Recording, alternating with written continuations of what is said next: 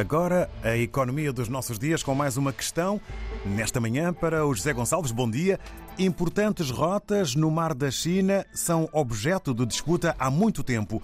O que ocorre exatamente neste momento? Desde há séculos que diversas zonas marítimas do mundo são consideradas não só prioritárias, como tendo um grande valor estratégico, e não apenas valor estratégico do ponto de vista militar, até às vezes mais do ponto de vista comercial. É um facto que, em determinados períodos da história, o comércio e a guerra têm pouca diferença. Até algumas guerras são desencadeadas por motivos comerciais e outras guerras têm sido ganhas com a capacidade económica de países que estão envolvidos nelas. O controle dos mares sempre foi, portanto, um tema central no desenvolvimento das trocas internacionais. E há áreas que, conforme dissemos, são mais importantes do que as outras. Portanto, os estreitos, todos eles são considerados muito importantes, e os canais, sejam naturais ou artificiais, também.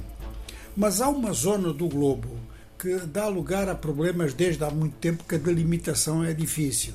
O direito marítimo internacional não é assim muito explícito e não é assim muito explícito porque nem toda a gente concorda com determinados princípios estabelecidos pelas Nações Unidas e às vezes nem sequer aceita julgamentos em casos litigiosos. Isso já aconteceu aqui há uns anos atrás entre a China e as Filipinas. O Tribunal Internacional deu razão às Filipinas quanto à soberania sobre um atol no que os filipinos chamam o Mar Ocidental. As Filipinas são um arquipélago e têm mar ao Oriente e ao Ocidente. Ora, esse atol tem que ser reabastecido, porque há tropa, uma pequena tropa, mas ela tem que ser reabastecida a partir das ilhas maiores das Filipinas. E no passado dia 22 do corrente, houve realmente um acontecimento que foi apresentado inicialmente como acidente, mas de facto parece não ter sido. Por duas vezes, navios filipinos de reabastecimento tiveram choques, colisão mesmo, com navios da Guarda Costeira Chinesa. A região é conhecida então como Mar da China, mas tem outros países ribeirinhos, como as Filipinas, como o Vietnã, que os dois, embora tenham sistemas políticos muito diferentes, opõem-se às intenções da China de controlar o conjunto desse mar.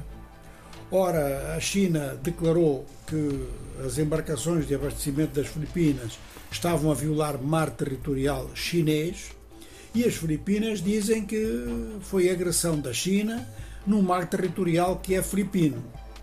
Este mar e esta zona são importantes para o comércio dos dois países e, sobretudo, para o comércio das Filipinas. No caso da China, é muito importante do ponto de vista da sua afirmação internacional mas constitui uma zona de passagem muito importante para o comércio com a Malásia, para o comércio com Taiwan, isto do ponto de vista filipino, e para o comércio de outros países do Pacífico, como por exemplo a Austrália. De maneira que temos aqui um problema que aparece com características de afirmação de soberania, mas que tem um impacto económico muito grande numa zona que hoje é uma zona, do ponto de vista económico, fundamental para o desenvolvimento mundial e fundamental para as trocas.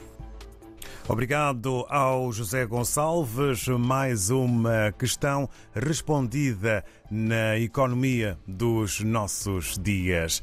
Avançamos para a música já já daqui a pouco.